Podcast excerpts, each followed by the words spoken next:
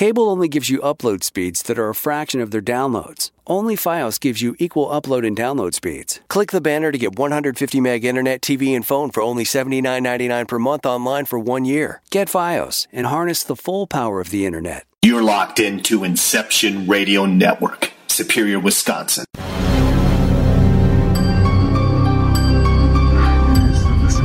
You're tuned in to Night Vision Radio, exposing the truth one secret at a time.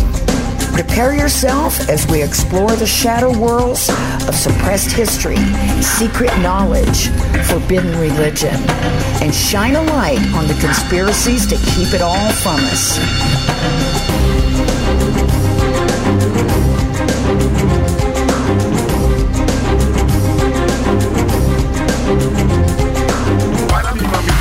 tá me bombando.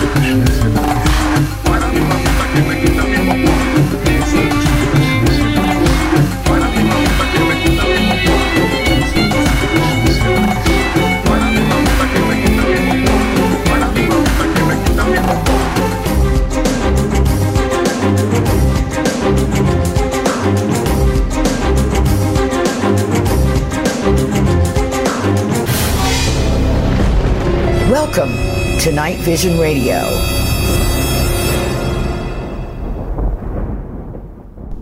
Hi, everybody. Welcome to Night Vision Radio. I'm Renee Barnett. As you probably know, you just heard.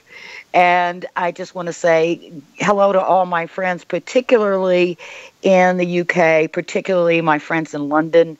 Just want to let you know that we're standing with you here, obviously, your friends in the United States. And we love you all.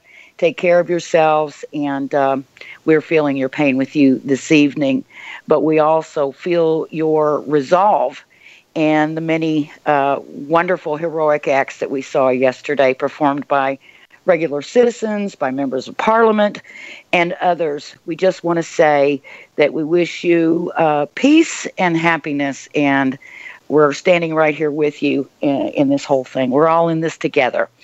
All right, having said that, uh, I want to remind people that in May, uh, I'm going to be going to France uh, with Cassandra Van Zant. She's known as the ET communicator. And you guys, a lot of you know that I regularly take groups to France, uh, to the Rennes Chateau, Rennes-les-Bains area. Uh, to look at all the historical sites and to discover the mysteries there in the landscape and the history, the stories, the Templars, the oh my goodness, the the stories of Jesus and Mary Magdalene having been in that area, all that good stuff.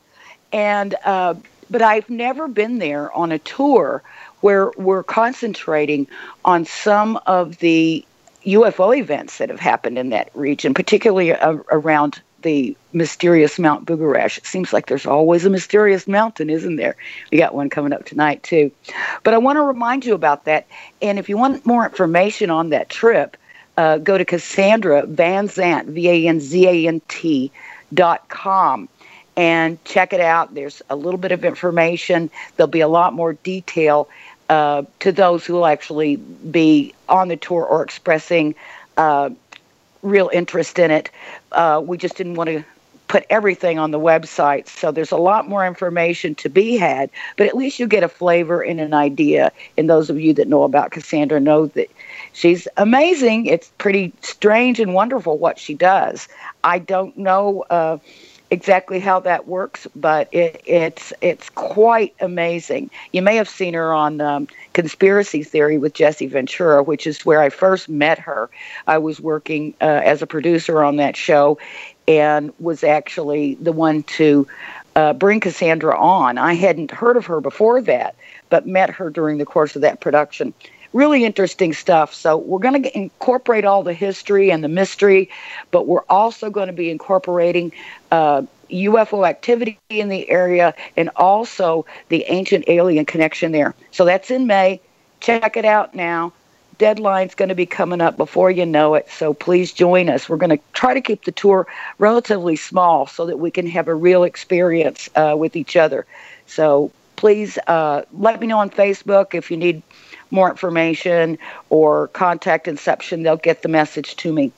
All right. Well, without further ado, going to get into another mysterious mountain, one that's a little bit closer for those of us here in America in the New World, but nevertheless very, very interesting and one that has drawn so many people over the years, the decades, and, and, and even centuries now to it. We're talking, of course, about Mount Shasta in Northern California. My guest tonight is an avid researcher who's been following his passion uh, not only about Mount Shasta, but about history and ancient civilizations, a subject that we all love, or subjects, I should say, that we all love.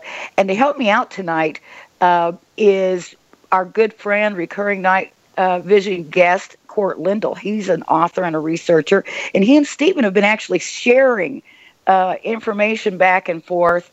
And um, you guys know that I have Cort on fairly regularly, and he and I do a lot of talking about uh, research into these areas, and Cort's come up with some amazing stuff. So I think it's going to be some real good uh, synergy here going on tonight as Cort helps me out in a subject that he's much more familiar, admittedly, than I am about. So tonight, welcome to you, Stephen Sindoni. How are you? Okay, we'll start by saying it's Stephen Sindoni. After my mother crossed, I decided that I had to go by Stephen. It's P H E N, not E V E N, and I feel better That's with the new vibration. oh well, good. Uh, well, thanks for correcting me. You know, I like it better myself. Um, well, you know, it's funny. The first day of school, I'll start with uh, the teacher said, uh, Stephen Sindoni, would you please stand up? And I didn't stand up. And they go, well, Stephen, finally she did she did the roll call with everybody. She said, that's you. I go, no, I'm Stephen. She says, no. Well, how's your name spelled? I told her. S T E P H E N. She says, no, phonetically, it's Stephen. So I go home, tell my mom and dad, and my mom says, your name is Stephen. It's out of the Bible, and I'm your mother. You listen to me. So after my mom crossed, finally I said, you know what? It's time I step into my power. So I recently stepped into my power. Mom, I love you, but I had to go, you know, go with the vibration, go with the flow. But I want to thank you for having me on the program tonight. And what I'll be sharing with you and all of your listeners is a story about a man who introduced himself to the editor of the Stockton Record newspaper in 1934. The man introduced himself as J.C. Brown, and he claimed that 30 years earlier in 1904, while working as a geologist for the Lord Cowdray Mining Company of England, he discovered an ancient race of giants living in the bowels of the mountains in the Cascade Mountain Range in Northern California. So after reading this story from a book entitled Mount Shasta Magic Mountain, written by author Emily A. Frank, I instantly became fascinated by the tale of giants. So I jotted down all the clues from the legend that I learned by reading this short excerpt from the book, and I decided I was going to spend two weeks at the New York Public Library to try and see if I can solve this mystery. So well, you uh, know, uh, before we go any further, and, and this is a, a great story, and I can't wait to hear more detail. I've you know been studying up on it a little bit, but I know there's so much more that I haven't heard. Uh, let's say hi to Cort, and uh, Cort, you're up there in that area. You're not far from Mount Shasta. Yes, it's about a three hour drive away, and I've been up there a few times in the last year or so uh, collecting footage for my series Mysteries and Legends of Northern California, which includes just the bare bones of the J.C. Brown story. Now So you I'm can see that on on YouTube. On Yes. and and also Stephen, you have uh, a film on YouTube, and also I've seen other uh, uh, other recordings of other uh, things that you've done, other shows and other interviews and things that can be found on YouTube. For those that want to delve into this, once you start hearing this story, you're probably going to want to look into it a little bit more. I'm predicting, but. Um, so, Stephen, uh, go ahead with your story. I didn't mean to interrupt you, but I just wanted to bring Cort in right well, away. that's 'cause fine. I'll say I hello to Cort as I'll say hello to Cort as well. After I, uh, Cort finally tracked me down after a couple of years, I think he was trying to get a hold of me. Finally, uh, I dropped my guard and I, I saw some of his uh, YouTube videos, and I was like totally impressed in his research. And there was uh, a dovetail there between what I had been researching and what he had been finding out. And there's no way we're on two sides of the United States that two guys who aren't even connected, you know, would have so, sort of similar information. And so I contacted him, and a couple days later, matter of fact, I just uh, got done. We we interviewed, matter of fact, over Skype, and just today I put up a video on my uh, website, SindoniSays.com, that uh, showcases Cort, but we also talk about specifically the legend and uh, the connection between the things that he learned and the things that I had uncovered about it. So I think anybody who wants more information based on what I'm going to share tonight you can go to my website, and there'll be more on that. In the next month or so, I'm going to put a lot more out about the legend of J.C. Brown because I'm going to preface it with this. This story is a real story. It was in a newspaper of a man who shows up in the newspaper and claims that he found remnants of giants that predate Native Americans in Northern California. Now, if this is true, that means that it predates the Bible story.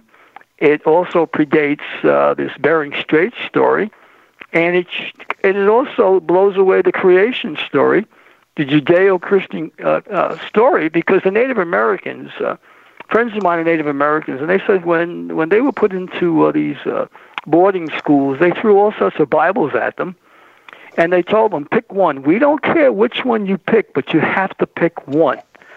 So my friend Billy, I'll use his name Billy, one of the, the chiefs of one of the tribes, said to me, he goes, look, we've tried them all. They don't work for us. so when someone doesn't fit the paradigm, what do you do? Well, you make things hard for them. And there's 320 reservations around the United States right now.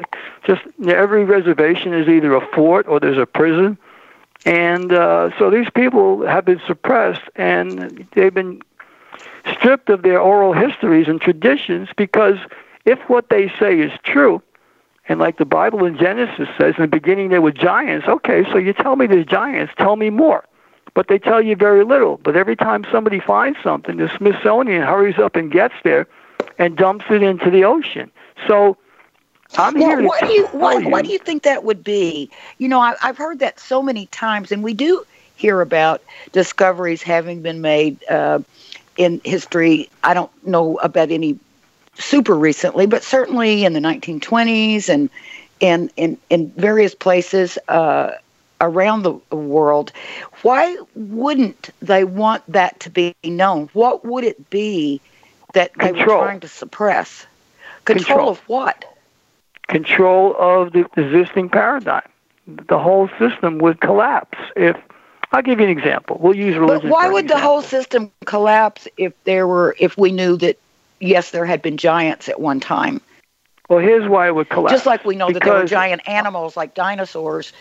I'll, you know what I'll would be the big example. deal? Except I'll- yeah, go ahead. Let sorry. me give you let me give you an example. Here's an example. You have all these churches, all these domina- denominations are given tax-free status, and they're told what to do with their parishioners, how to vote, what to do, whatever. And when they need them to come out, they feel obligated because they get this write-off. Now, all these religions, right? All these religions, every one of them, are giving 10% of their tithing, so to speak, to the church, right? Now, the church is the richest. Uh, richest people in the world. You know, they own the most properties around the world. Since the 12th century, they've been going around in crusades, and Cort can jump in any time he wants. Under the guise of religion, they steal all the property. Even today, the banks, you don't own the property. You only own title of a piece of paper. And your money in the bank, let's say you have, Renee, a $1,000. The bank is only, in, uh, by law, to keep 10 to 15 percent of that money when they can lend out the rest of your money. But if you try to go in, everybody went in at the same time, they lock the doors and say, there's no money here. You guys are going to have to come back for your money. And then they would try to persuade you to keep it there. So this is about controlling the Benjamin. And if you can control the Benjamin, you can control the people. Hmm. All right. So what what do we know about uh, about this story of giants? And Okay, you're talking about the know. Cascades. I'm I'm I'm assuming you're talking about Shasta. Right. Yes. Yeah. In the in the Emily A. Frank book, uh, it's prefaced as the Cascade Mountain Range. But anybody who knows the Cascade Mountain Range, and, and Cort can jump in here, is anywhere from uh, Mount Rainier all the way down to uh, Shasta, and a little below that, where they have the, the other right. It actually range there. starts. It actually starts right here uh, at Chico, where I live. Gotcha. Mhm. Is where It the is a big geographic range, de- isn't it? Right, and then Mountain Lassen is just to the north of here, and that's the furthest south of all the shield volcanoes of uh, the Cascade Range. But what's really interesting about what Stephen is getting to here too is kind of uh, the similarities to the European man in the mountain myths uh, that stem from Charlemagne, and are kind of elements of those present in other kind of interesting stories like Oak Island, uh, Bacon's Vault in Williamsburg, and other lost treasure stories uh, in the United States, including the lost Egyptian side of the Grand Canyon that have a lot of similarities to the story of J.C. Brown that St- Stefan is uh, talking about. Now, isn't the Grand Canyon one of the locations where at one time it, they were purported to have found um, remnants of giants? Yes, and I an believe they- Egyptian they- site yeah, there. yeah. Mhm, That has yeah. some elements in common with what the story Ste- Stefan is going to tell us about J.C. Brown and what he found at Mount Shasta. Ooh, okay. Stefan, let's hear it. Okay, well, first I'm going to go into the actual legend itself.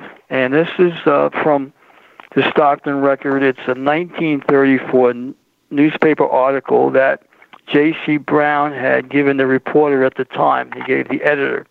So the original tale, tale was told uh, to the representative, and uh, his uh, what it says. It says J.C. Brown claims that he found this cave while working in the Cascade Mountains for the Lord Cowdray Mining Company of England. He noticed a section of the rock in the face of the cliff which did not jibe with the information of the formation of the real of the mass. He entered into a tunnel after removing the rock, and after entering the tunnel, it curved downward. Three miles from the mouth of the tunnel, which is about seven feet wide and ten feet high, he struck a cross section containing gold bearing ore. Further on, he struck another cross section where this ancient race had apparently mined copper. He talked about the air in this section being very bad, and uh, he said the decline continued and went for 11 miles inside the mountain, and approximately 2,300 feet from the surface, he struck what he called the village. Now, what's interesting about this, in this village, he said he found two rooms that were 12 by 20 feet, and they were filled with copper and gold tablets, about three or four inches in concave, and they were laid inside one another. The rooms were literally full of three plates inscribed neatly. Another room contained weapons. The tempered copper spears were ones he couldn't even bend, and they didn't even have the capability uh, a hundred years ago to, to create this sort of weaponry. So he then found streets laid out there like a village, and that's why he called it a village. And in one long room, he was that was laid out to the wall, he found 27 skeletons, the smallest of which was six feet six inches, and the tallest was over 10 feet tall. In another room, he he found, and this is the interesting part, he found embalmed by some secret process the bodies of a man and a woman dressed in royal robes, which he believed were the king and queen of this race. Mm. Now, you said the, the, the smallest one was six foot six. Was it there any speculation or any um, evidence that that was that could have been a, a young uh, person of that race? No, he didn't. You know, he didn't say if they were young, but you know that was the average height of these uh, tall ones who uh, who lived uh, underneath the bowels of uh, what I believe to be Mount Shasta. Was there anything else uh, distinguishable about the? I, I would imagine it was all skeletonized, or were they mummified? Well, the king and queen were were, were mummified, but all the others Mm. were skeletons, and they were in uh, you know in uh, innate robes, so they had to be royalty of some sort, or, or king and queen is what he believed. Wow. And right, wh- that's interesting how it all ties into the legends of uh, Telos beneath Mount Shasta, yes. and even kind of matches many of the, the Native American myths of Mount Shasta That's exactly as well. right. I when I was in California, I uh, I met with Dianne Robbins, who channels, uh, I believe, Adama and some others in the mountain, and uh, she wrote a number of books, and I did a narration with her. And what I, I spent like three days with her, and what I, I come to find out is that her information was coming from a civilization that lived underneath the mountain, and they were giving her spiritual messages to help humanity evolve.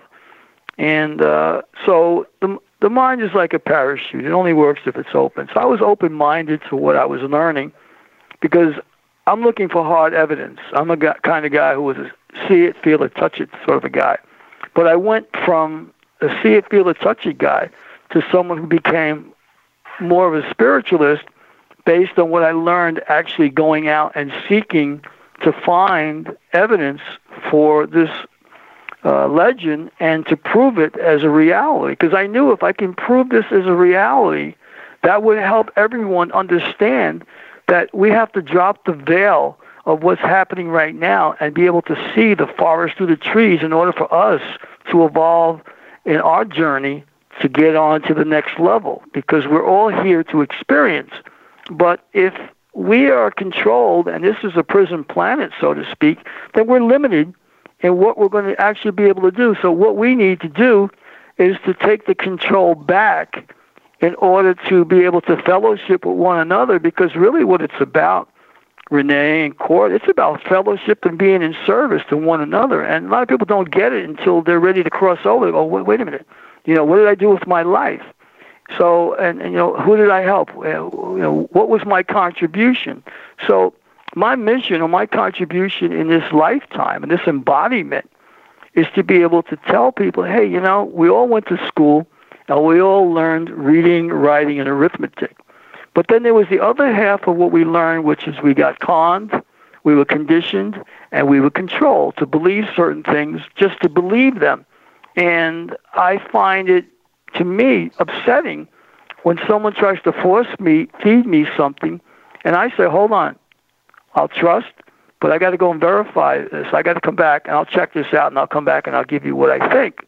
So I don't accept things blindly. I look at things for what they are, and either it's fact or it's fiction.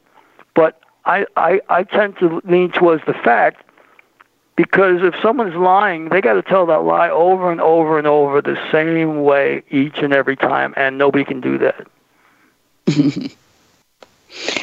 well, you know, you you mentioned uh, Dianne Robbins just just a moment ago, uh, and she's um, someone that we've had on this show before, and she talks about the telos, the idea of telos, and the hollow earth idea.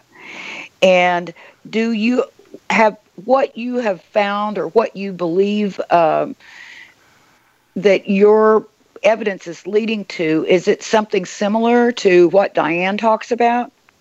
Absolutely, there is there is a, a civilization underneath the mountain, and there are lenticular clouds that, that will hover over the mountain for days, and uh, they're, they're ships, they're mother ships that are, that are above the mountain. There's openings where ships go in, and I've seen uh, lenticular clouds open up and, and reveal to me like a fleet of smaller ships, uh, saucers, if you will, you know, flying uh, in, into the mountain and places in the mountain. So I've seen some things. I'm privy to see some things that I know exist. So I know that there are things going on in that mountain that cannot be explained by a conventional science.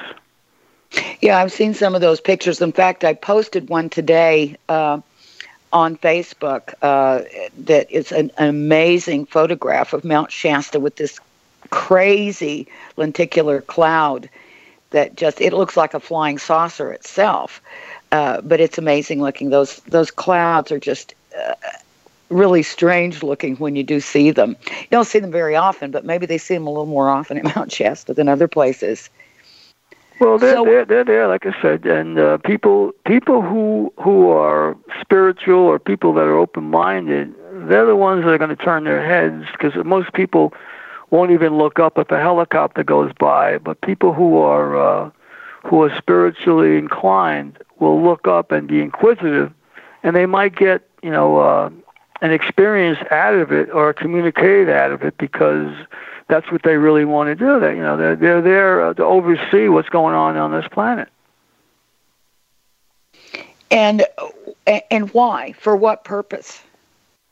Well, we are their experiment. You know, uh, we are all. Uh, you know, here I get into this area, but we are all we are all test tube designed. A lot of the, you know, you look at the the people around the world. Everybody has their creation stories, and they all have their flood stories, which are quite similar. Yeah. And they all have their giant stories. You go to the uh, the Vedas in India, or you you have in China talking about how the emperor arrived on a on a dragon, a spaceship, or whatever. You go to Israel, you have the uh, you know uh, the Tower of Babel and other things where it was uh, Sinai, where it was landing uh, uh, you know landing strips for uh, alien craft to come. You had Zecharia Sitchin talking about the, the that aspect of it. You have the Mayans, the Incas. So everybody has their take about who who who their creator was. If you ask the Native Americans, which is what I rely on a lot, you know, they talk about uh, that they came from a different star system, were brought here, and they were brought inside the mountains. All these mountains they were brought inside of until the deluge, the flood was over, and then the the alien grays, the uh, brought them out and uh, they've been out ever since. But they know of the uh, of the alien grays, and they are what I will call uh, as the watchers. So they're here to watch. And I'll, I'll, me, I went this area. I'm, I'm going to finish the story if I may. I was in Tacoma, Washington, and I was with the chief and some other people uh, there, and they asked me if I would sweat with them in the sweat lodge. So I did. And in the third round of sweating, this gets very hot in there, and everybody was going into their uh, their dream state by that point.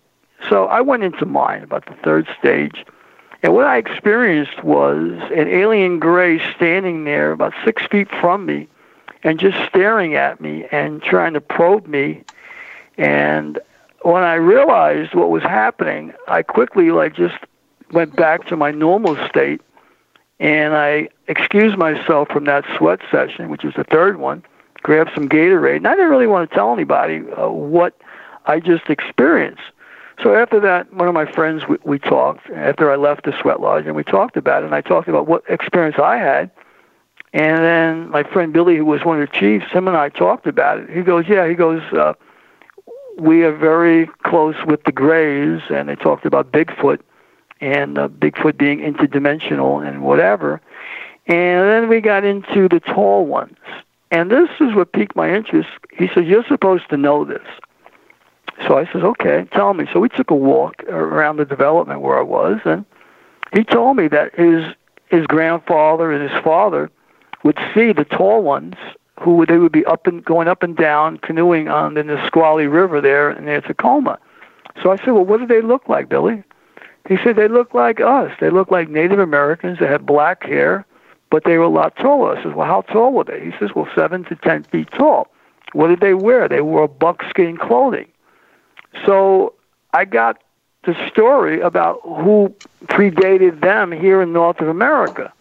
So for me, it was a blessing to get some of this from them, and then stories about uh, Bigfoot being in uh, Suquamish uh, National Forest, where another chief had his uh, home, and he had a smoker where he was smoking salmon, and Bigfoot came and took off with his salmon. So he goes, "Oh wow!" He goes, "He goes, I'm not going to have any dinner tonight." So what he did was, he created a smoker with a plexiglass top, so that way Bigfoot, when he came, not only could he see the salmon, but he could see if it was cooked or uncooked, and he wait till it was cooked. So he actually built a plexiglass smoker so Bigfoot could eat the food and not steal the food on him.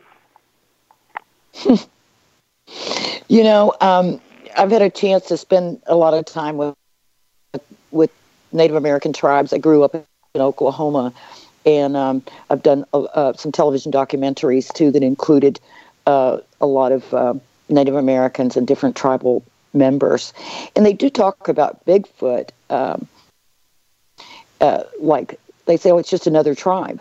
We don't bother them, and they don't bother us.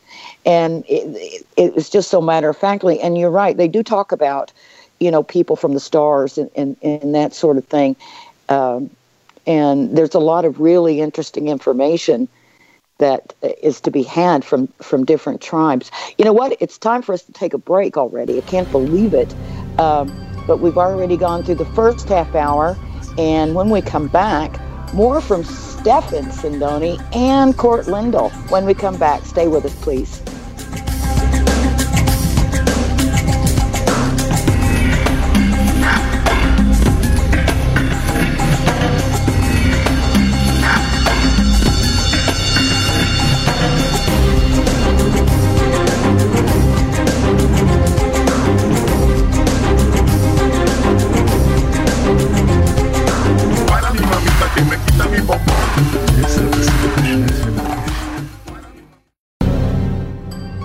Hey, IRN listeners, make sure you tune in to Night Vision Radio with Renee Barnett. Renee will be exposing the truth one secret at a time. When? Thursdays. Every Thursday, 10:30 p.m. Eastern, 7:30 p.m. Pacific. Where? Right here on IRN.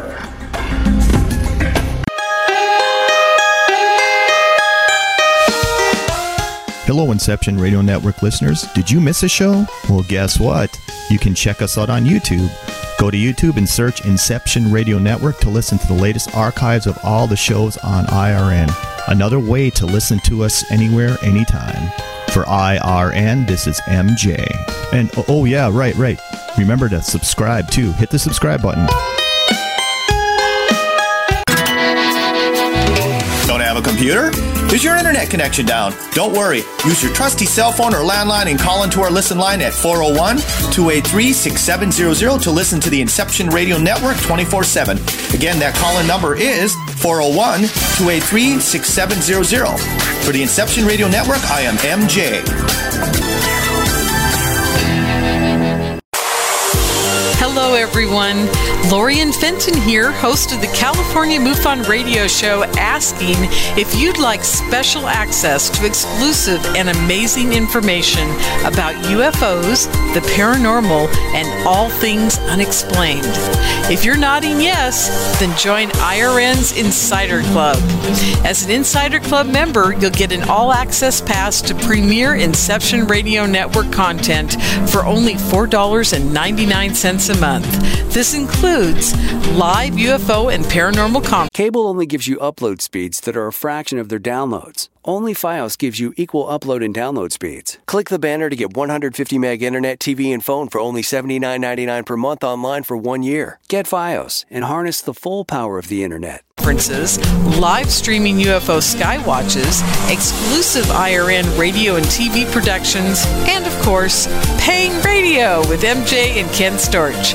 So don't wait any longer. Visit InceptionRadioNetwork.com and click on Member Login to join Insider Club and get your VIP access today.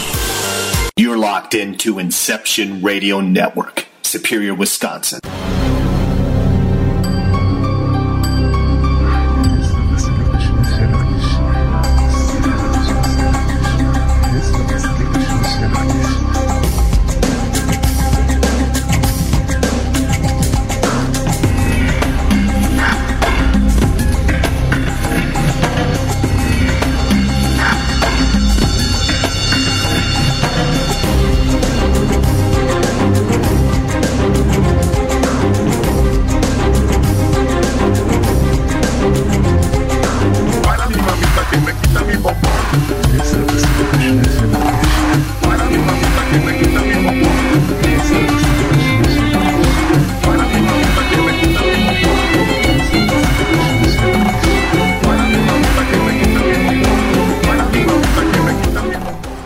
Welcome back to Night Vision. I'm your host, Renee Barnett.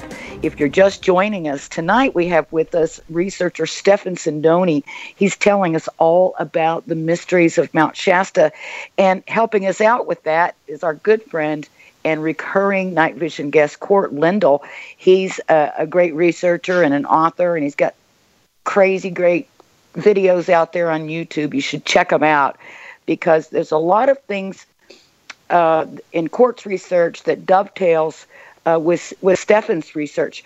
But Stefan, we've been you've been sharing with us earlier about the story uh, of J.C. Brown, and um, Right, right. So after you- he, after he, yeah, I'll pick up where I left Yeah, off. But after pick up with sharing this story, with uh, the newspaper editor. The editor says to, to J.C. Brown, I'm going to turn you on to uh, Harry Noyes Pratt, who's the curator of the Haggin Uh, Memorial Museum.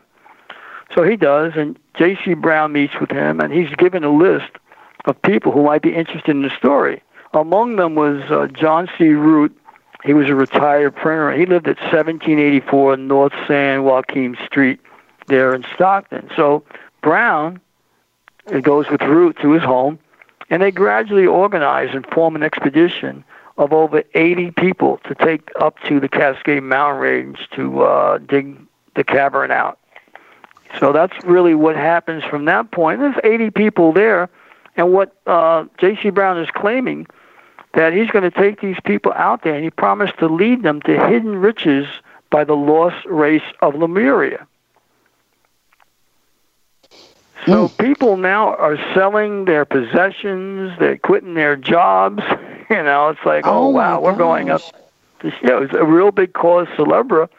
This guy was a rock star, just coming into town, so to speak. But for six weeks, he talked about uh, what he had discovered in the tunnel, and he had he covered things up because he didn't want anybody to find his opening. But he told these people if they came with him, that what he would do is there was uh, some artifacts that they would all get from from that uh, discovery, and there were other things that he wanted, but he really wasn't concerned uh, about the monetary value. He was more concerned about, you know, the ancient civilization and the history for historical purposes. But the 80 people, they all waited uh, after six weeks of hearing what uh, J.C. Brown promised them in front of John C. Root's home and he never showed up on the morning of June 19th, uh, 1934. The police were called. They did an investigation. The police asked, well, did he take any money? And they said, absolutely not. And uh, they said that he might have stayed in his shelter while he was there.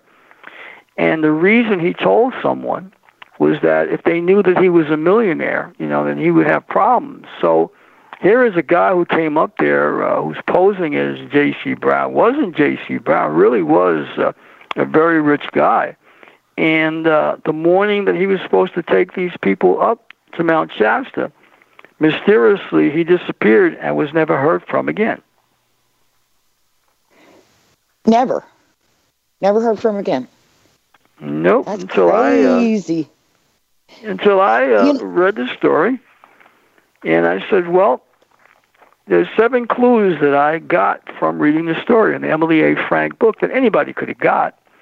But I said, "I'm going to do one thing. I'm going to go to the New York Public Library because they have a ton of information, and the fact that I knew there was a Lord Cowdray Mining Company of England." Mm-hmm. The fact that I knew that it was a British company, they were geologists, I says, well, let me go find out if there was a Lord Cowdray.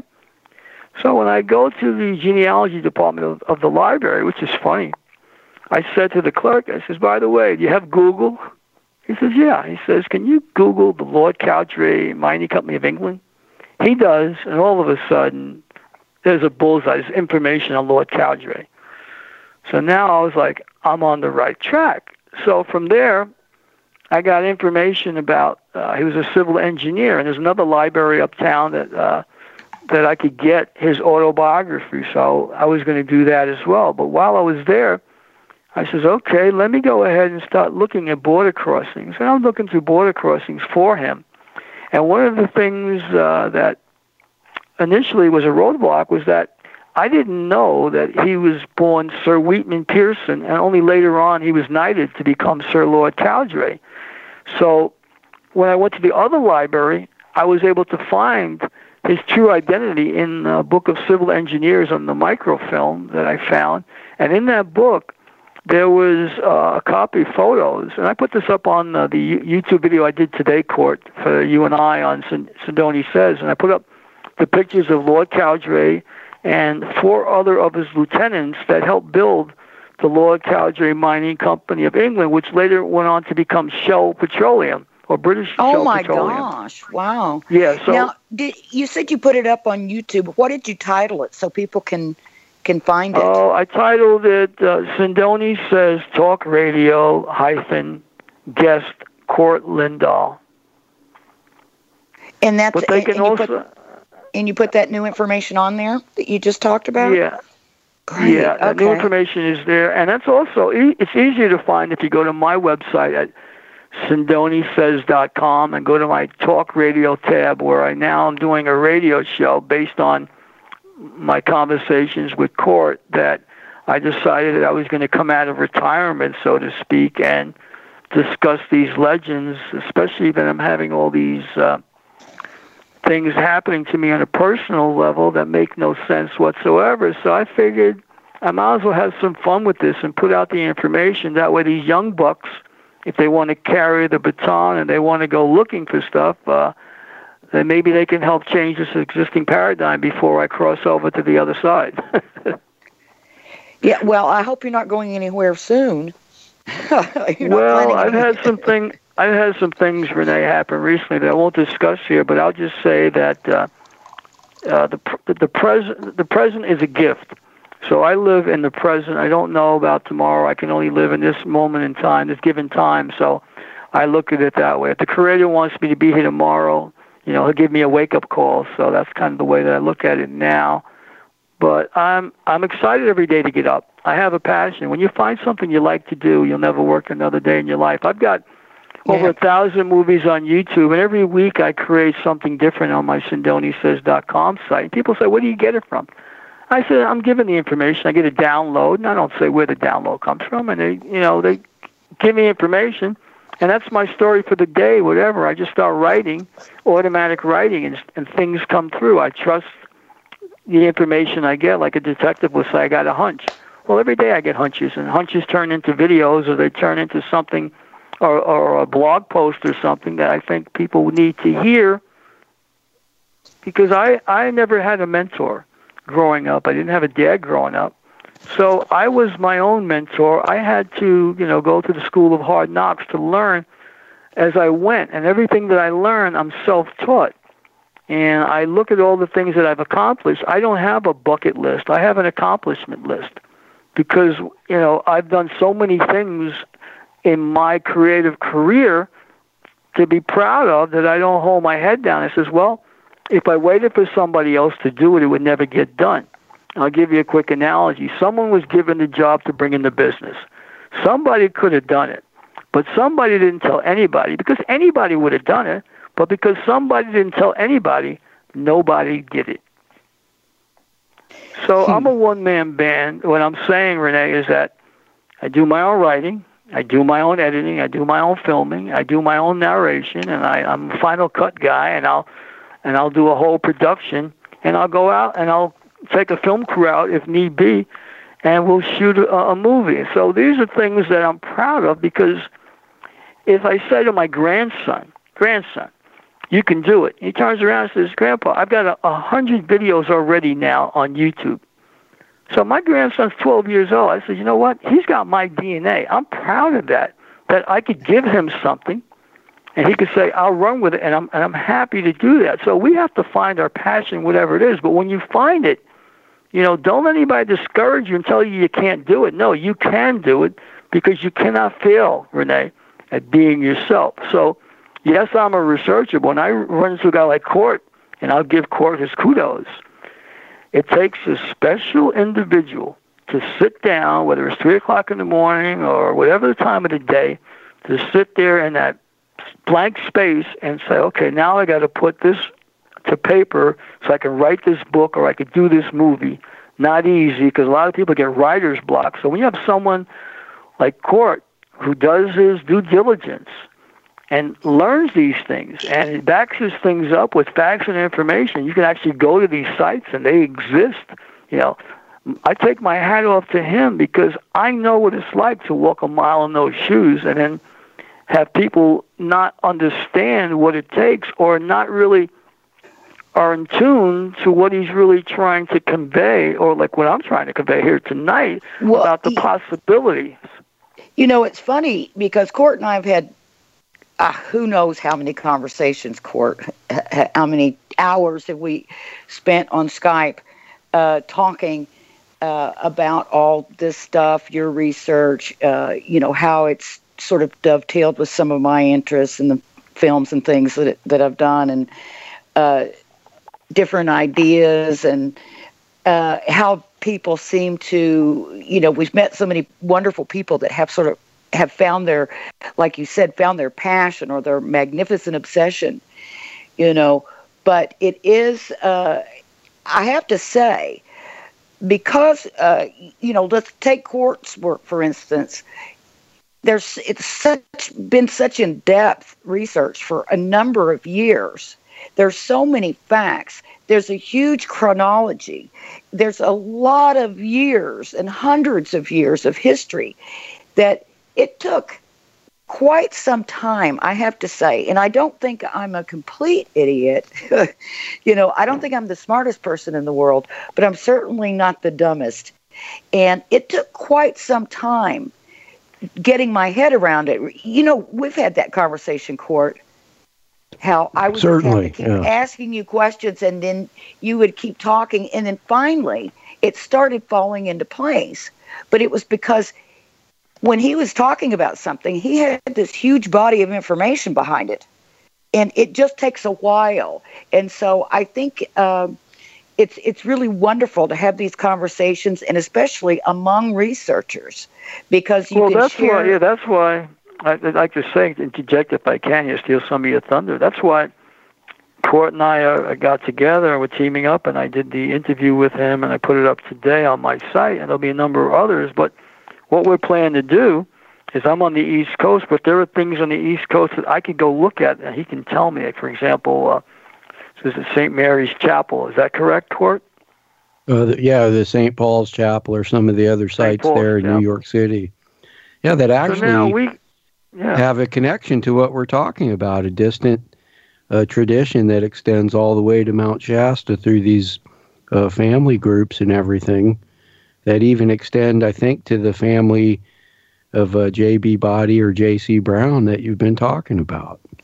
What about Well, this uh, Lord I- Cowdray uh, uh, Cort? I was wondering when he was talking about tracing Right. that back to that individual in England. eh, Was there? Did you find any connection with some of these Yes. families that? Oh, interesting. Now, how how did that work? What what is the connection? well th- there, there's the the Cowdray name is a Norman uh, name and title in England, and Weetman Pearson is related to that family group, and that's one reason he got that title when he uh, was awarded that. But uh, Cowdray in France is interesting too because even Pierre L'Enfant, uh, commander during the Revolutionary War, was named Cowdray as well. But in my research about uh, the d'Abbadie family associated with the Great Cyclic Cross of Hendaye that uh, a lot of the listeners might know about, and that we even discussed here on your show with Jay Weidner. Uh, there's relations between the Cowdray family and the d'Abbadie family. And we know all the, the kind of interesting connections they have. It would take the whole show to go into that, but I mean, they were the governors of French Acadia, uh, possibly connected with Oak Island. Another d'Abbadie was the governor of French Louisiana that actually handed it over to Thomas Jefferson. So all of this value of Mount Shasta uh, comes through these family groups. I mean, even J.C. Brown was married to Mary Hammer of Stockton, the namesake of Hammer Lane in Stockton, but the Hammer family is related to the Bacon family oh my gosh. of! Sir Francis Bacon. So this ties into uh, the information in part four of Mysteries and Legends of Northern California that talks about the influence of the extended Bacon family in the development of the West. And I think subsequently, even the mysteries of Mount Shasta, I mean, we do even see Sir Francis Bacon being considered one of the ascended masters. So that's why it's interesting. The whole legend of J.C. Brown ties into this family group as well, uh, via J.B. Body and J- or AKA J.C. Brown. That's Stefan Well, if I found can out. just add here now, because Yeah. you're you're an you're an analytical guy, Cort, and I'm going to give you some analytical stuff here, and people who are listening they can ponder where I went with this. So after I discover Lord Cowdray is really Sir Wheaton and Pearson, he's was knighted.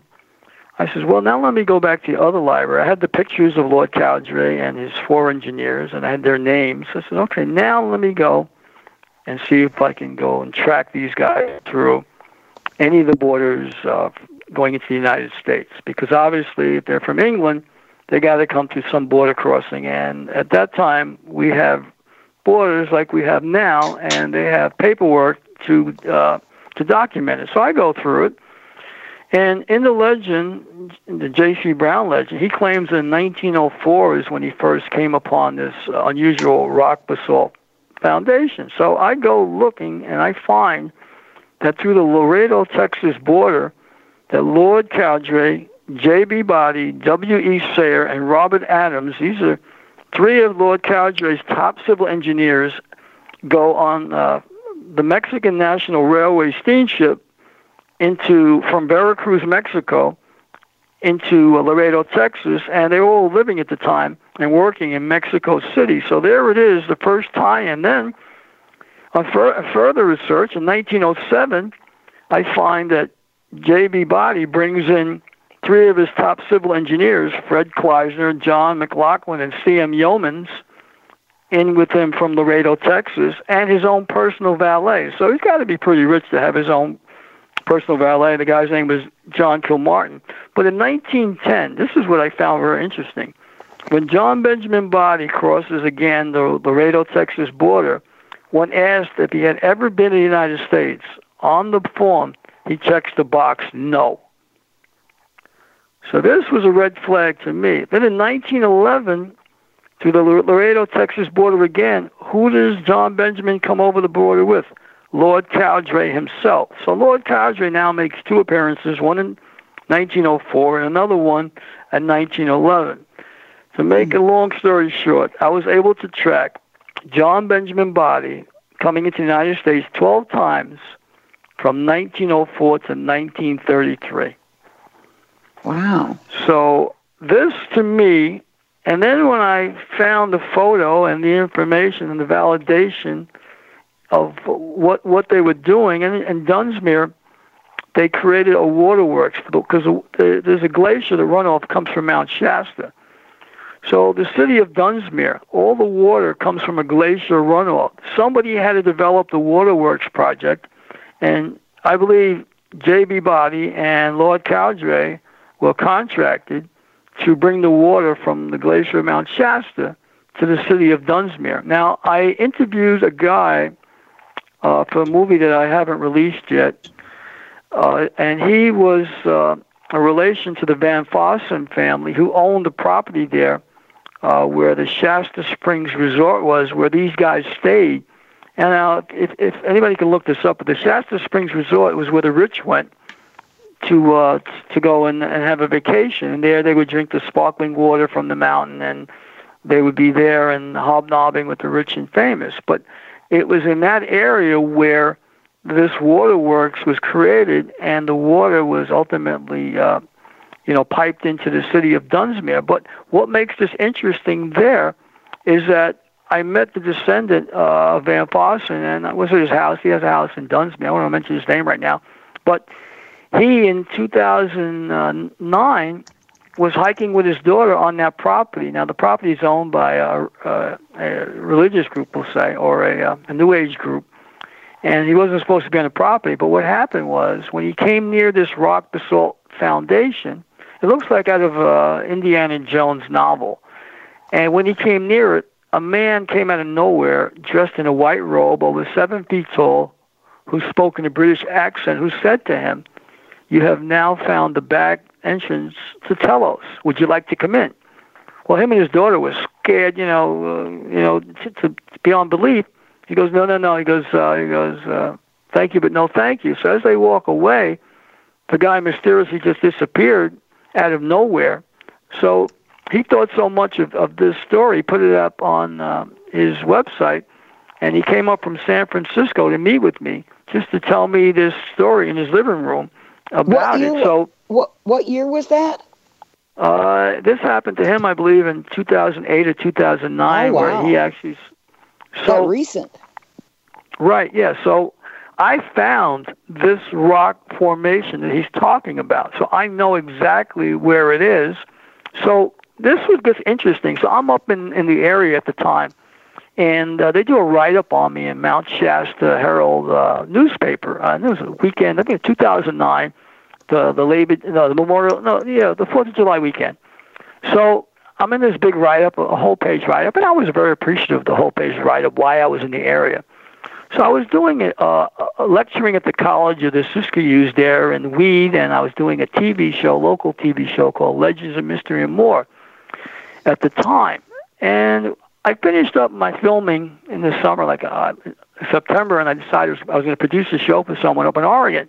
I get a phone call from my friend who had a show on uh, that channel as well. He goes, "Dude, you're famous. You know, the California, you know, grape nuts and granola." I go, "Famous? What are you talking about?" He goes, "The U.S. Forest Service and the FBI were just here. They want to question you." I said, "Question me? What do they, what do they want to question me about?" He said they claim that you dug a, a hole on Mount Shasta that was 60 feet deep and 15 feet wide during the Fourth of July weekend. I said, "Well, no, I didn't dig it. I was in town at the time. I, you know, I don't have digging equipment. I don't have a crane and all that stuff." So he goes, "Well, you know, they're looking to talk to you about it." I says, "Well, give them my phone number. You know, I'm more than happy to help them." So I get a phone call the other day, and and a fellow is researching this for his movie, and he's got 11 minutes to film the movie. He says, "I want to ask you about that. Did you dig the hole?" I go, "Well, did you see the uh, the Art Bell uh, piece with Mel's hole?" And I told him about it. I said there was a hole that went 15,000 feet in his property, and the government confiscated, you know, his property. And next thing you know, his, his life went went uh, living hell. I said, no, I didn't dig the hole. I'm not going to admit to something I didn't dig. I said, but I will tell you that was all created because I was in town causing a big hoopla about an ancient civilization. So somebody went to the expense of digging this big hole on the back end of the mountain and they wanted to pin it on on Stephan Sindoni. So I kind of cracked up, you know, and uh, so that was kind of interesting that I'll be doing uh, that movie with someone actually calling me back and saying, you know, I did all this research and your explanation explanation of this uh, really fits. Two years later, in, in 2011, I come back out with a film crew to Mount Shasta, and I hadn't met the film crew yet, so I contacted uh, I contracted the film crew, and I told them, you know, show up at the Cave Springs Motel, and at my expense, and so everybody's coming from all over California to to work on my project. So I get to the Cave Springs Motel about three o'clock in the morning. I go into my cabin and I go out like a scout because I'm traveling across country. When I get up in the morning, I'm sitting by the pool. It's about 12 noon, and my film crew is supposed to meet me by uh, a picnic area. So I'm sitting by the, the pool, getting some sun for a couple of minutes, and all of a sudden, I hear two men approach me, and a, the sheriff and a deputy from uh, Dunsmuir uh, Police Department. So the fellow says, "Are you Stephan Sindoni?" I says, "I could be. I might be." I said, "What do you want him for?" so they says, "Well," he says, "Well, we're looking for him because." Uh, we heard he was on coast to coast talking about he was going to be, you know, going on private property and uh, trying to break into some uh, some basalt rock formation. I says, really?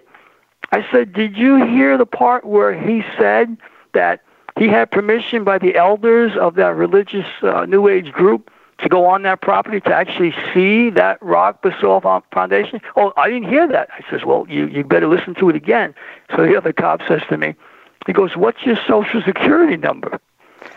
So I look at him and I says, "I I still." So I said, "I don't remember it. I really don't know." I'm sitting here by the pool. He goes, "He goes, do you have your wallet?" I says, "No." I says, "It's in my cabin." I said, "I'm sitting by the pool. I didn't think I would need it." He says, "Well, are you Stephan Sindoni?" I said, "Well, that depends." I says, "What what is your, your reasoning here? Do you have probable cause to stop me? I says, let me explain to you. I says, I have a film crew here, you know, that they're here for a movie. There's about a dozen people working. And yes, I am Stephan. And I'm not going to show you my ID. You're on private property on the Cave Springs Motel. You have no business stopping me here by the pool. I haven't left the grounds of the property, which means you're violating my rights. I says, I'm going to go in and tell Louis, who owns the property, that if you guys take me out of here, there's 12 people that won't be able to stay here because I'm paying for their lodging and for their meals. And I don't appreciate you accusing me of doing something and I haven't even left the property. He says, Well, I just want to let you know.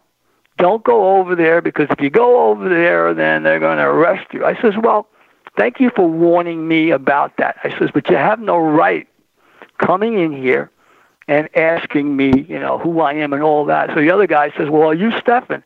I said, I guess you'll never know if I'm him or not, will you? So I never showed him any ID because he didn't give me probable cause and I know my rights. So my rights were being violated. So after that, I went and told Louis, who uh, owns the Cave Springs Motel, about the sheriff who did that. He goes, I know that guy. He goes, I'm going to talk to him about that. That was wrong what he did to you. So I stayed there for about a week. And the whole time we're filming, I got people following me all up and down Dunsmuir and uh, and Mount Shasta, trying to figure out what my film crew was doing. Now here we are, we're just making a documentary movie, but I get harassed all because I'm asking the question. Well, I want to look around about for this ancient civilization. So someone doesn't want me either to go there or to even get on the internet to have a show what we could do on Skype so I could tell you these things. So I kind of kind of find this humorous because what are they really afraid of? What could people really be afraid of? And and as I started the show, it's because the paradigm would shift. There's something that you can look it up. I don't know if you'll find it, but I found a piece years ago that President Grover Cleveland signed Can you hold it right there, Stefan? Sure. Because we got to take another break, and let's hear about what uh, Grover Cleveland had to say when we come back with Stefan Sindoni and Cort Lindahl. Hang in there with us.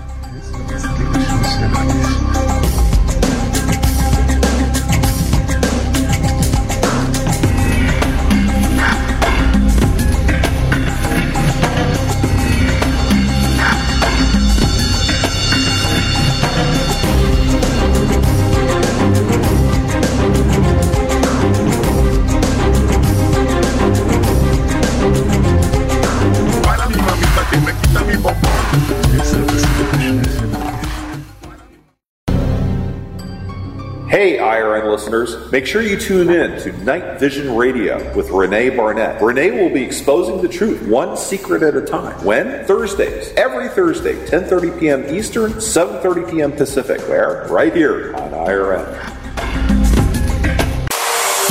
Hello, everyone. Lorian Fenton here, host of the California. Stop paying for uploads that aren't up to speed.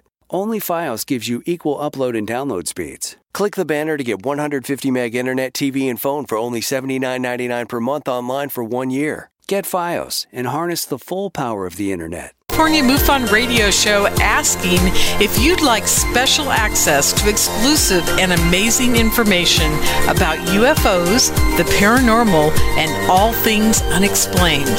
If you're nodding yes, then join IRN's Insider Club.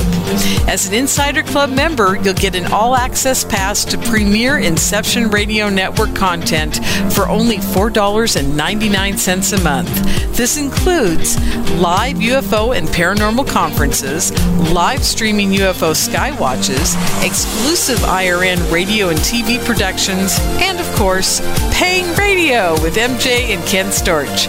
So don't wait any longer. Visit InceptionRadioNetwork.com and click on Member Login to join IRN's Insider Club and get your VIP access today.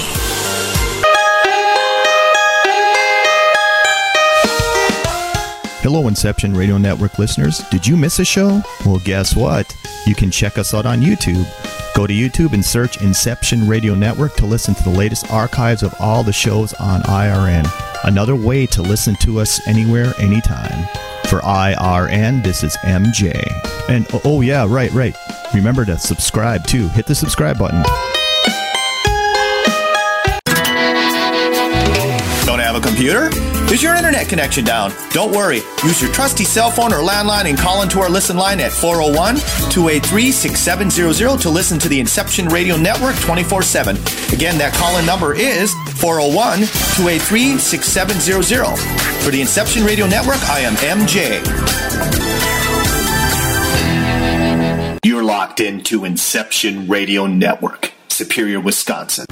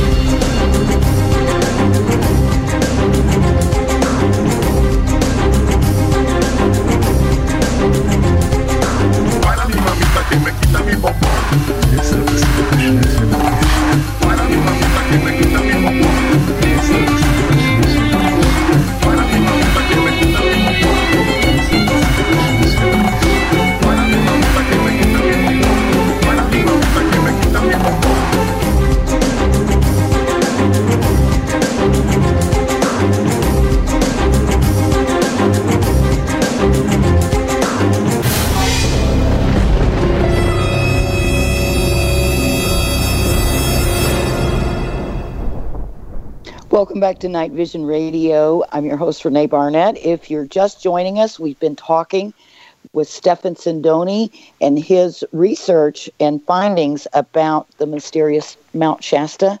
Along with us is Cort Lindahl, whose research dovetails in many ways with Stefan's uh, research, and they've been discussing that. And Stefan, you were talking to us about uh, something that Grover Grover Cleveland said uh, when we went to break. Can you Right, right. refresh What I our was memories referring- what? Yep, go right Yeah. ahead. what I was referring to is that I was surprised to find an article, and, and it wasn't out very long, but it was stating that the uh, President of the United States, Grover Cleveland, signed a treaty with the people who lived under Mount Shasta. There was a treaty that can be found. So if somebody wants to research the Freedom of Information Act, this this treaty can be found. There is something that's been written with these people that are underneath Mount Shasta. So, you know, there's there's always a paper trail, and this paper trail does exist. I'm I'm here to share that with you now. Hmm. Wow, Very, very interesting. that is interesting. But it Well, be like I said, I, I saved the best for last, and I wasn't gonna, you know, there's some things I wasn't gonna talk about, but there was some things I said, you know, I got to share these things because I don't do very many interviews, and uh, Cort, you know that, and uh, but I like Cort a lot, and I admire him and I respect him, and after talking to him, I realized that for Renee to have him on so often, that he was a real good guy to uh, to partner up with, and that this information needed to be shared. So now I pass the baton on and and let people do it with it what they may. But I am here to tell you that change starts with us. We need to make the change because people have been, been blowing smoke for a long time. You know, I went to school, it was reading, writing, and arithmetic, but then I found out it was to be conned, controlled, and it was to be conditioned. And that's the part of it that I did not like. Someone to make my mind. I want to make my own mind and make up my own thoughts and in the process be able to help other people, you know, uh, evolve and be better, you know, uh, persons. That's just, you know, I'm in service to help others. And when I see people want to stop me from just being my my uh, kind self, I have a problem with that because here I am, not hurting anyone, not breaking any laws, and uh, usually giving people, not taking people. You know, taking from people, you know, giving people thousands of dollars to do things, and just with the hope that they'll just do what I asked them to do. I was. Uh, this is funny. I'm in uh, New York City, and there's a homeless guy, and uh, I gave him money. Amtrak policeman said to me, "What are you doing, giving him money?" I go, "Excuse me." He goes, "He's only going to buy crack with it." And I started laughing. Crack? I said, "I gave him a dollar. Where's he going to get crack for a dollar?" So the, officer, th- the officer thought I was a comedian. He goes, "You a comedian?" I go, "Well, in a former life, I did stand up." I said, "But that's not the point."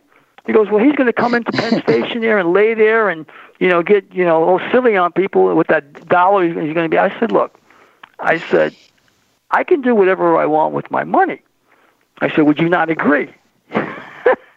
he looks at me. I says, "I have a lot of money." I says, I could land on my wallet and not get hurt. I said, and I can give my money to whoever I want to give it to that's out on the street. I said, I'm part of the solution, guys. I'm not part of the problem. And he just looked at me, and like I just turned him into like a little whimper, because I'm not going to back down. If I see somebody who need, who needs help, I'm going to reach out my hand and help them. And when I see people that are there and they're supposed to be doing the job to help people, how do you protect and serve when you're profiling and harassing? I don't get it. Yeah. And so well, we you better watch to, out now that now that everybody knows that you might be getting a lot of calls for help. I might be calling you tomorrow. Who knows? That's, that's fine. You know what? I'm just you know what? teasing you. If it, if it's a good cause, if it's a good cause and it's good for oh, both Oh, I got all then kinds of causes. I got all kinds of causes. but the main one is it's almost always me getting over to France.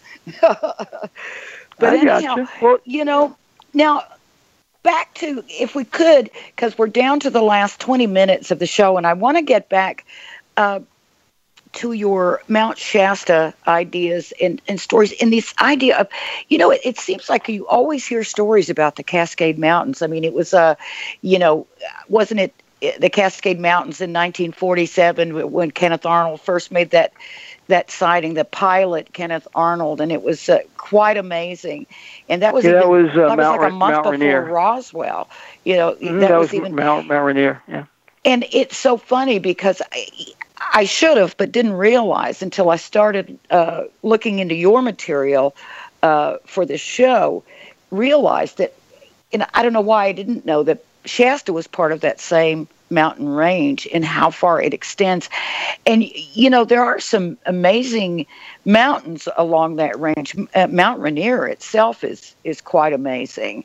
Well, And I can tell you, you know, what the Native Americans have told me. You know, the tall ones who uh, predate them, you know, uh, came out Yep. from under the bowels of those mountains, especially the deluge when the flood. So, a lot of the Native Americans were taken in into the inner earth and stayed there until the water subsided. I mean, I went down in Mount Adams, and I was in Mount Adams camping, and it was probably about 11 o'clock at night when uh, I had a tall one just hover over my tent, and he had to be about eight and a half feet tall. My girlfriend was in the next tent, and she actually saw him, and she like almost peed her pants, and she just was like frozen, and she was trying to call out to me, but she didn't do it, and the figure walked away from my tent and went like 20 feet down into the field there, and just stood there, and then finally she said he just dematerialized. She didn't see him. So she saw me a couple hours later and she was crying. She said to me, Did you see him? I go, Yeah, I saw him. He was hovering over my tent and I opened the zipper and I grabbed the flashlight, but then he walked away. I said, I thought it was a bear. And then I talked to the owner of the property. He says, Yeah, uh, the tall ones, uh, they live underneath the mountain here in Mount Adams and they're known to come on our property. Now, the dogs had heard them and everything, and a lot of people were aware of it. So, like 30 of us on the property. And so I realized that that that these tall ones do still exist, and uh, they they they come out every every once in a while. Native Americans have told me, you know, everywhere I've gone in on the Pacific Northwest, that uh, they they're there to protect me. I'm like, how did you know I was coming? They go, we were in in, in meditation and we were in uh, ceremony, and uh, we were told that we were supposed to be here. I have Native Americans shake the rattle around me, you know, and come in when I'm something's happening. In 20 minutes, they're there in their car and they drive up and they go, "You all right?" And I'm saying, like, how did you know? So there is a connection that I've had with these people, and I love these people because I realize that they are our story. And if you look around all the world, and Cort has done this, if you look at all these ancient civilizations and their creation stories and how they got here and other star systems that you see on the History Channel, you start to see the big picture that we are not alone in this universe. Yeah, I, I mean, definitely. It's it's it's funny. You keep, uh, no matter how you try to steer your research away, it seems to always come back to you know something like that. And um, y- you know, you were talking earlier about you know how uh, we were programmed in school, and I think all of us, in, in, in depending on where you grew up in the world, were programmed. You know, sometimes intentionally and sometimes unintentionally just by our surroundings. And so it's really nice to you know be able to be one of the ones such as yourself and Cort who are able to sort of break out and start and look at things in your own way. And in doing so you know you start seeing new things. You start discovering things. It's just really really exciting. And um, I know you guys have have shared a lot of information among each other, and um, I think that's really great. Cort and I have talked a lot about how you know there are people all around the globe that are following their magnificent obsession, and there's so much information that no one person can put it all together. So it's so nice to be able to connect up with people and someone's got that piece of the puzzle, another person's got that piece of the puzzle, and uh, so we really appreciate the work that uh, both you guys are doing, and uh, uh Well, getting uh, this information I- out to the rest of us. Well, I thank you very much for having me tonight, and I wanted to share the full, you know, uh, significance of this and, and Cort's research because history has a way of repeating itself, good, bad, or indifferent. And if we don't realize, if somebody's pulling the wool over our eyes, it's a confidence game, and they're going to keep going into our pocket, keep stealing and stealing and stealing until we finally had enough of it. But most people don't have the courage to to stand up and uh, speak their mind or uh, stop these people from doing what they're doing. They go, well, it's, I'm, I'm only one person. Well, no, one person can make a difference. I have millions of people that go to my YouTube channels until the point where they stop my counters from working. So I proved beyond a shadow of a doubt that that one person can make a difference because we're all connected, Renee. That's why Cort reached out to me, and that's why you're on the phone with me. And the people that are listening will realize, you know, Stefan's right. We all are connected. There are two things that we have to learn.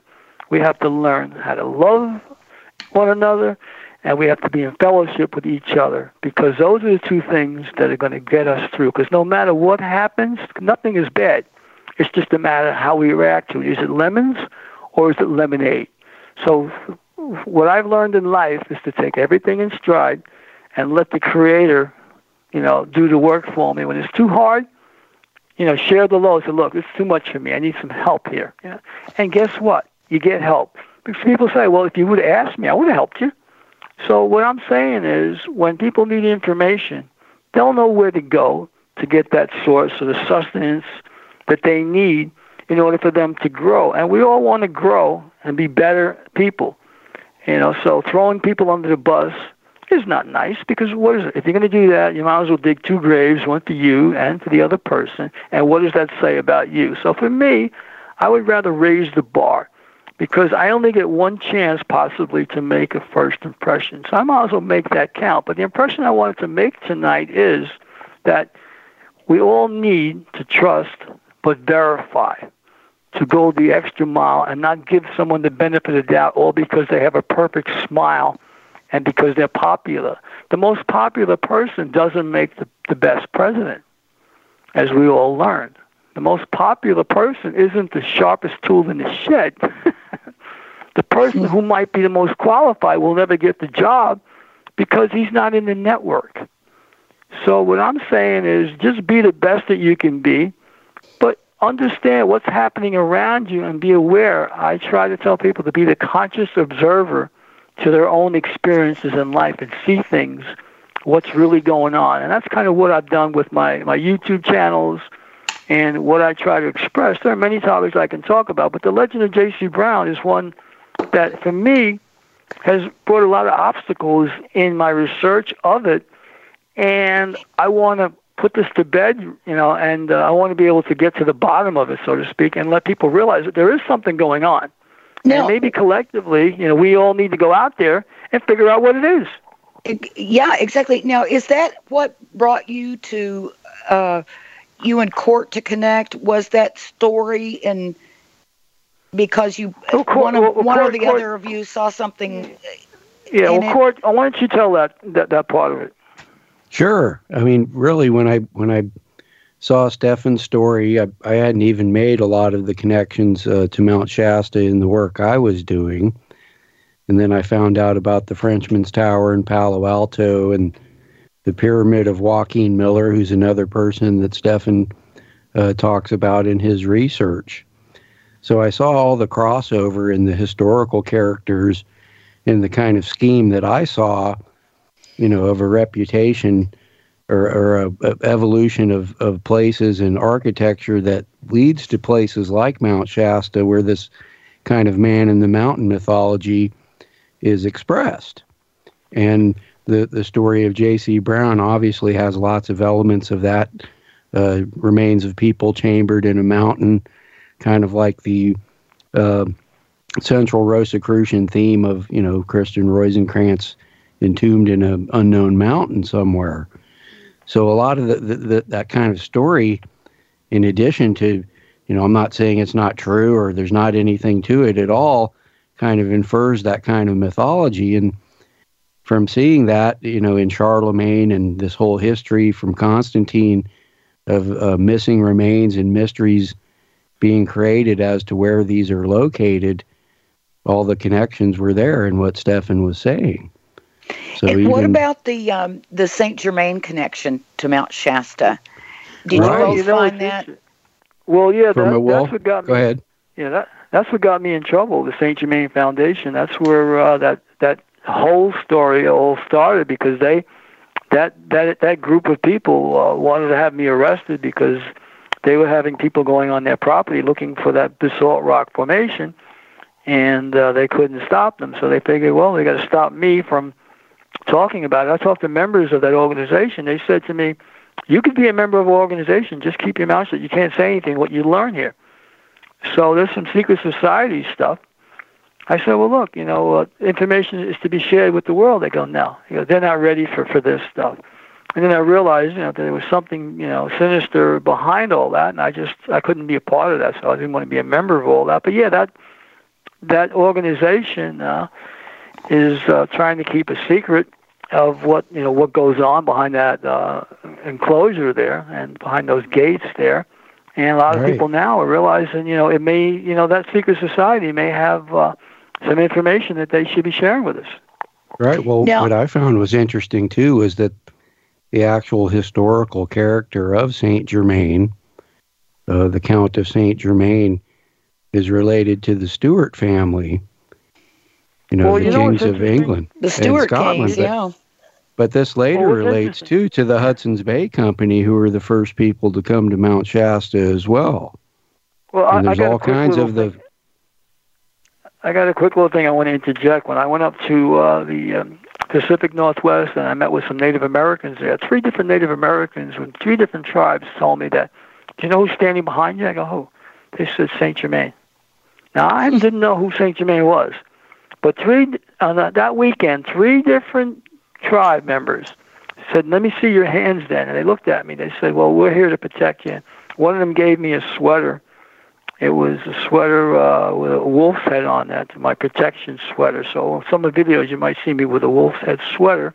But Saint Germain, uh, they said, was going to be with me for my trip from all the way up uh, in uh, Tacoma, all the way down to Shasta. So uh, I still have that sweater, and it's probably since 2009. And I have on my wall a photo I'm looking at right now of Saint Germain. It says, "His violet flame solution and formula. I am a being of violet fire. I'm the purity God desires."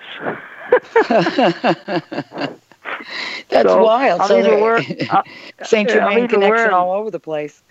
I'm even wearing my purple shirt tonight, you know, in honor of my man. You know, and did you say basically, you had a a a, a, a, a, a wolf head sweater? Mm-hmm. Yeah, it's a. Uh, Is that like sweater. a sweater with a picture of a wolf head on it, or? Yeah, exactly. Mm-hmm. I, I I just wanted to make sure it wasn't made out of a wolf head. That would not be good. no, no, no, no. It's actually knitted. It's knitted, and uh, it's uh, red and it's got a white wolf on there. Be- beautiful sweater, you know. Oh, nice. And I, I was I was honored that the fact that you know that it was gifted to me, uh, and that's why I love the Native Americans because they're straight up people, and uh, you realize that you know. Today, in today's day and age, I mean, I just have a problem with home of the brave and land of the free. Well, no, that's not true. With 320 reservations in the United States and 280 in Canada, let's let's get real You know, if I want to sell a piece of property in a house that I own, let's say, I have a title. Native Americans have land, but no title to sell the land. So if they wanted to sell one small parcel, they couldn't do it. So you know, you know people Yeah. have to step up and realize that, you know, while you're sitting home in your cushy apartment, you got all these things. You know, there are people out there that are being, you know, suppressed and whatever. And there's one thing that bothers me now. We've got this pipeline that uh, South Dakota pipeline is going to, you know, pipe oil all the way through the United States up into Canada. But what I keep getting is the Gulf Co- Gulf uh, Coast disaster with the oil that was in uh, the bay there in in, uh, in Florida, and there's about 22 million people that live near the Missouri River or the Mississippi. That once this pipeline is completed, it's only going to take one oil spill for all those Yeah. Native American peoples who live in, in that part of the country to become like dinosaurs and buffaloes extinct. And I just want to share with the people out there that this is real. You know, these are our brothers and sisters. And if we allow stuff like this to happen, what does it say about us? Have we evolved? You know, so that's the question that I ask. Well, I'm with you on that Dak- Dakota pipeline thing, and I think a lot of people are too. And you know, it was interesting because you talked about you know the the, the, the glacier water in in Shasta. You talked about Shasta Springs, and there always seems to be something about the water, doesn't there? I don't know, but you know, of Well, course, that's is. the big that's the big Well, worry with the tell you. pipeline. But it seems Well, to me like there's a lot of Yeah. uh, sort of buying up of these deep aquifers as well. And well, they're doing that in South, South America. In certain countries, they're I buying mean, up all the whoever controls water. the water, you know, controls life, and that is That's exactly right. that is kind of weird. But uh, yeah, Well- uh, at well, Dakota Pipeline, I don't know what we're going to do about that. In Shasta, the life the life expectancies of people who drink the Shasta water, they're about 90 to 100 years old. The people that actually live in Dunsmuir there. You know, in the city, like Shasta City water, you have the glacier waters that come down from the mountain. The people go to Mount Shasta City Park and they bring their little, you know, jugs and containers and they get all their water out of the Sacramento River there, at the beginning where the river starts there. So uh, that water doesn't does definitely has medicinal purposes to it. And if you got ailments, you've got arthritis or things, you know, not right, it'll get you very, very healthy really, really quick. Right. Yeah, there's something uh, something really interesting about water. That's for sure. I think there's a lot more to be Right. discovered. Of course, there's a lot of great people working on that too. Well, it's But even interesting that we, that we're getting so close to the end of the show. I want I don't want you guys to go without telling everyone, you know, how to get all your material. Cort, why don't you go first? And um, how do we get your videos, your books, all that good right. stuff? Well, I'm at uh, survivalcell.blogspot.com, and there's links to all my books there. And uh, of course, I'm on Facebook, and I have uh, pages for all my books and videos there as well. And you can see me on Cort Lindahl on the on YouTube. Cool. And Stefan? I'm going to keep it simple. Uh, just go to my SindoniSays.com site. There's over 600 videos there for people to watch, and there's a link page that links to uh, ab- over a half a dozen uh, sites that I have, other websites and YouTube sites where they can watch and more videos than I have uh, on that site. There's a, a blog post there. I have a web store on my, my site. I'm also offering free information, free books that people can get. And anybody who posts to one of my blogs will get a free copy of one of my books. Right? I just wrote a book called Below the Radar, talking about what Edward Snowden didn't tell you. So if you go ahead and post to my blog, I will send you a free complimentary copy. If you you post to my Know Your Rights, I'll send you that form that I talked about. And I'm into giving. I'm I'm know, I'm not one uh, who doesn't give. I like I give. I like receiving, but I'm I'm more into giving. So if someone goes to my site and they find if something we that if we go to Sindoni, if we go to SindoniSays.com, the the links to your other sites are there. yes. Oh, great! And Cort, just real quick, you were going to make a point about the water, and I cut you off. Oh, it's okay. Uh, yeah, that, that that whole issue is interesting too because I had linked, uh, you know, uh, Henri V, the exiled king of France, to the Frenchman's Tower, and uh, even both the uh, Nestle plants that were uh, recently turned down at Mount Shasta here near where I live were uh, Nestle's associated with the Artois family. So that's and very you said, interesting. and, and, and the the Frenchman's Tower was built by the same guy that built uh, Tour Magdala in Right, Chateau right. Well, Society Perios there uh, speculates that the Duc de Chambord's family were the uh, force that donated the money and even to Father Saunière there at Rennes-le-Chateau and built the Tour Dang. Magdala. And so he, Too I many suspect connections, that he but built. I'm sorry, sorry Right. to interrupt, but the music's rolling. We'll run all out of time. Stefan Sindoni and Cort Lindahl, thanks so much for joining us tonight. Hope you'll come back again. Well, yeah, I, I'd like to come back and talk this time about another topic about uh, the Hollow Earth and uh, about uh, other legends. Good night, everybody.